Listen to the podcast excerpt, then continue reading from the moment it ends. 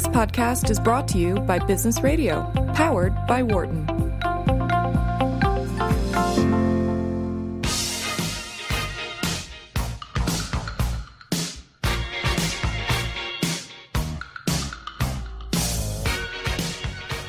Welcome back. This is Dollars and Change. I'm Nick Ashburn. And I'm Sandy Hunt. And you are listening to Business Radio powered by the Wharton School on Sirius XM 111. Uh, we are here with Alan Murray, who is the president of Fortune and chief content officer at Time Inc. Welcome to the show, Alan. Hey, Nick. Hi, Sandy. It's great to be with you guys. We're delighted to have you, Alan. So we're, we we really are delighted to have you, and what you're doing is sometimes we lie, but we're very delighted to have you. I'll keep that in mind. No way, way we to go, really Sandy. are. Um, but really, you know, our show is around the the social impact of business and how Yeah. businesses, the role of business has sort of evolved and changing, and that's certainly something that you have, you know, your finger on the pulse of. So before we sort of get into the specific CEO initiative that we definitely want to talk about, can you give us your view on how you've seen the private sector's role for social good evolve over the last several years? Yeah, so I've I've I've covered uh, business uh, business and economics for most of my career, but but it became clear to me four or five years ago that there was this growing concern about the the the, the uh, public trust in business, public uh, confidence in the role of business, that economic progress and business progress was aligned with social progress. You know, uh, uh, and, and that really came to a head in the last two years. You saw it with the Brexit vote in the UK. You saw it in our election, where you had uh, Donald Trump on the Republican side taking a kind of a populist and and sometimes during the campaign pretty much anti-big business approach. And on the on the Democratic side, you had this self-proclaimed socialist who came awfully close uh, to winning the the nomination, and you had Hillary Clinton backing away from free trade, and so all of this swirling around. And you saw you've seen the same thing in France and other parts of Europe. There is a feeling in the developed world that the system isn't working as well as it should be. That too many people are being left behind. That inequality is growing. That business is looking after shareholders more than it's looking after its workers and the communities it operates in. And a growing number of business people that I talk to recognize this is a problem. And as one of them said to me, hey, we are in danger of losing our operating license here if we don't figure out a way to address it. Well, and and Alan, you know, our last guest, who is a, was an associate professor of marketing over at Drexel University, he was saying that while those sentiments, we do feel that we see that people are voting this way. At the end of the day, especially Americans, we're not anti-business, so we're just trying to figure out the what the role of business is in these issues. Is that does that resonate? Well, I think that's right. I mean, there were some scary polls that were done uh, during the election last year. One was done by Harvard that showed that a majority of millennials don't believe in capitalism. A majority. So you know, there's some there's some uh, early indicators that we re- that we really have some work to do to reestablish the public's trust in business as a as a tool for social progress. I mean, we all know it is, right? Where would we be without the business progress of the last hundred years? But but public confidence in that basic truism has declined dramatically, and it's declined because of some pretty uh, uh, demonstrable trends of the last couple of decades. yeah, talk about those trends. I was going to ask, you know, where do you see this evolution coming from? Is it uh, the value set of emerging generations? Is it Inequality, inequality, inequality. really poor, you know, sort of very public poor corporate behavior, and a few very, uh, you know, flashy instances? Uh, look, I think all of those things have played a part, uh, but really, i I think it's pretty fundamental the post World War II economic trends. You you had these big changes, globalization, digitization, uh, uh, that have that really drove prosperity after the war, and for the first three or four decades, really pretty much through 1990, everybody benefited from that. There's general progress and general uh, increase in living standards. But then what happened was uh, uh, and this is not an altogether bad thing that uh, uh, the the poor countries of the world were able to participate in this globalization and digitization, and so you had this huge new workforce in China and other parts of Southeast Asia, and that came onto the marketplace, and you had uh, a business in Europe and the U.S outsourcing jobs to take advantage of lower labor costs. So you had this huge labor arbitrage going on, and as a result, businesses became less connected to their community. You know, there was a time when Eastman Kodak in Rochester, all its employees were in Rochester, right. and you, you know everything that happened in Rochester was because of Eastman Kodak, and that that link between business and the community deteriorated because the workers were actually in China or Taiwan or someplace else. Uh, you saw the rise in living standards for many many people start uh, uh, no longer uh, rising. Uh, and so the whole kind of social connection between progress and business growth that existed from the end of the war through 1990 uh, broke down. So, just um, pretty recently, Fortune released the Change the World list of businesses that are doing well by doing good. Um, what are you seeing now within the the corporation that you know might qualify you for a list like that? Well, what what what I mean, I spend a lot of my time. I know you guys do the same. I spend a lot of my time talking to CEOs, you know, observing business trends. It became clear to me that there was a a growing group of CEOs that were that were both aware of the declining public trust for business, also aware of the declining efficacy of government. I mean, part of the trends we're talking about is driven by the fact that government has screwed up so badly uh, uh, over the course of the last uh, five, six, seven years. Uh, and we're saying we have to we have to show that business that the profit motive can be harnessed to do good things. Of course it can, but we have to do a better job of focusing that and demonstrating its power. And that's what the Change the World list was established uh, to to uh, showcase to highlight these companies that say we're going to do good things in the world, not just as a charity project, not just as corporate social responsibility, but we're going to do it as the core of our business strategy. You know, we're going to help uh, get water to communities that need it. We're going to help make sure uh, a lot. Uh, there, you saw some of this in healthcare. Uh, there, there. If you look at the pharmaceutical companies, there's some. Uh, you think of where Valeant was two years ago. It's mm-hmm. changed some today who were in a pure profit maximization mode. Hey, say, hey, the government regulations will let us jack up prices 2,000%, and they'll pay the price, and so we'll do it, and we don't care if that means fewer people have access to this drug.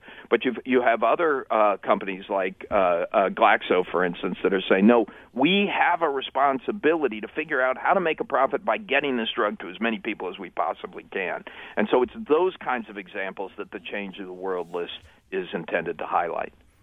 This is Dollars and Change, and we are speaking with Alan Murray, who is the president of Fortune and the chief content officer at Time Inc. Yeah, and I don't want to forget that title uh, and sort of, you know, exploring your point of view. You're talking about examples that are worth highlighting.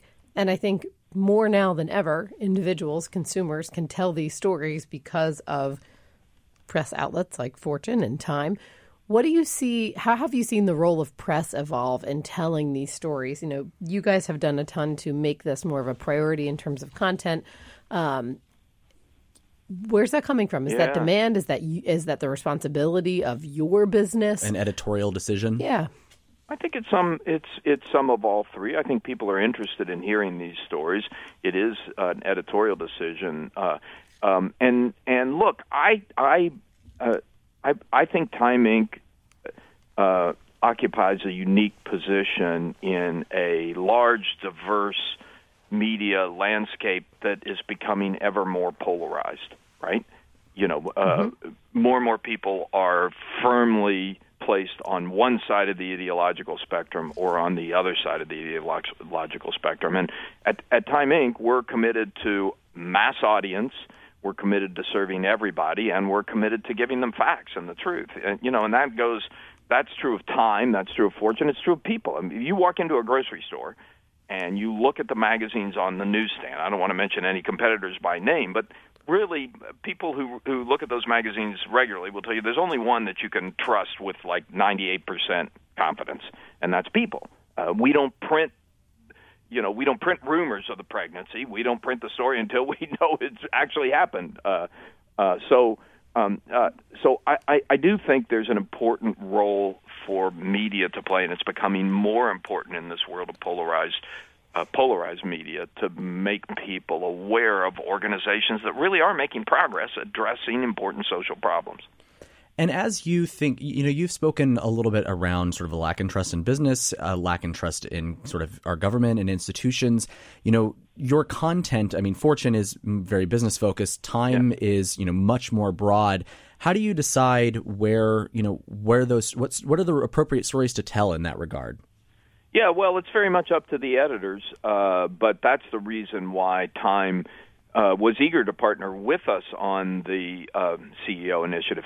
I should say, by the way, this really got going last December when we took Time and Fortune together, took about 100 CEOs of big global companies to the Vatican in Rome, and spent a day sort of focusing on this question of what can business do to address big problems, whether it's the connection between technology and jobs or access to water or, you know, uh, uh, uh, environmental problems – and we spent a, a day deliberating on those, and then had a meeting with uh, Pope Francis uh, uh, the following day, and it was really a moving experience. And a bunch of the CEOs said, "You know, you this you can't let this be a one-time event. This is this is critical work." and we we want you, Fortune, to continue to convene these people and continue to try and push this forward. So, uh, but time was there from the beginning. Uh, because I do think part of the part of the role is to help the CEOs understand best practices and how they can make a difference and how they can help each other make a difference. But part of it is also to make sure that the public understands what's going on, uh, and and time is a time is an important piece of that. So I'm, you know, you talked about best practices, you talked about knowledge sharing. What, in, in terms of your planning around the CEO initiative, you know, reiterate some of those major goals and how do you know what best practice is? You know, are there data around this? No, there's not a lot of good data yet. I hope over time we can help develop that data and highlight the data. Some of it is just CEOs talking to each other about things they've done that has worked and then some of it is you know one of the one one of the breakout groups at the Vatican for instance was uh, focused on on healthcare and providing healthcare to the the several billion people in the world who still don't have adequate healthcare. And the need for you know that it, it's not just a question of making the drugs available and making the therapies available but having uh, educated community healthcare workers who can make sure that the right drugs and the right therapies get to the right people at the right time. And so they talked about the need for training a cadre of millions of healthcare workers in these in these markets. And the the uh, CEO of Novartis was there, and the head of a nonprofit called Last Mile Health, Raj Panjabi, was there. Uh, and they actually began a conversation with some other people who were there to talk about how do we actually make this happen. So they continued the conversation after the Vatican event, uh, and they'll be coming back to the CEO initiative to talk about some of the progress they made. So we we hope to we hope to uh, you know we're a media organization, right? We're not a nonprofit or an uh, an action or uh, organization, but we hope to sort of inspire and incubate more examples like that, where companies can work together to solve pressing problems. And what are the trends you're seeing? I mean, you just referenced a public-private partnership potentially between yep. this, you know, nonprofit and and a drug company. When you look across the CSR activities or the, you know, sort of business for good activities in this, you know, suite of companies you highlight, what are the trends you're seeing? What's different than 10 years ago? Just more and more companies are interested. More and more CEOs are interested. I mean, the the sign up rate for the CEO initiative in September. We've got the the CEO of uh, Mastercard, AJ Banga. We've got the CEO of Levi Strauss, the CEO of Mass Mutual, across industries, CEO of Siemens, uh, uh, Dom Barton from McKinsey and Company, who all said, "I want to be a part of this." Um, uh, so the the main t- trend I see is this feeling that this is something, these are people who don't have a lot of free time, but that this is something that they need to devote some time to because the future, not just of their business, but in some ways the future of capitalism is at stake. And so you're really seeing the business case being a, a core factor in this, not just that it's the right thing to do, but that they they feel investing in this better world is a necessary aspect for their business to thrive? Yes, that they have to do it. Now, I don't want to exaggerate this. I suspect those CEOs are still a minority, uh, and in fact, we have we're doing some polling right now of Fortune 500 CEOs that will help sort of uh, identify how large a minority. I suspect, though, they're still a, a minority. I don't think you you know you're yet seeing every CEO say, "Boy, I've got to I've got to see what I can uh, do to save the world." But but more and more of them believe this is not just a good thing to do, but it's a fund a fundamental has to be a fundamental part of the long-term strategy of their business because there won't be a long term if they don't figure it out. Well, and that's that's what we hear a lot from, you know, the circles we run in, what we have the show on, what we're doing research on is that, you know, if we go back to the public health or global health example of Novartis, you know, big, you know, big pharma companies, biopharma companies are thinking about these issues not just as something good to do, but rather these are real opportunities to innovate and tap into new markets. I mean, I think you know the the farm industry is they're kind of tapping out on the the developed markets and they need to move into these new ones. But yet, in order for people to afford drugs without dramatically reducing the price or something, you know, they've got to invest in some of that infrastructure building. And I don't just yep. mean roads, but rather you know the hospitals, the the the healthcare workers, et cetera. And so you know that's just something that I see, especially in that sort of vertical. Yep. Um, and I, I think some are opening up more. Yeah, I think that's right. But then the other thing that's happening that that's definitely happening is, in other words, coming up with new business models to serve markets that they used to view as less profitable markets and say, wait, well, there is a way to serve these markets profitably. Let's figure it out and do it. We have an obligation to do it. But the other thing that's happening is a, a, a you know, at the end of the day, public companies need the support of the public to survive.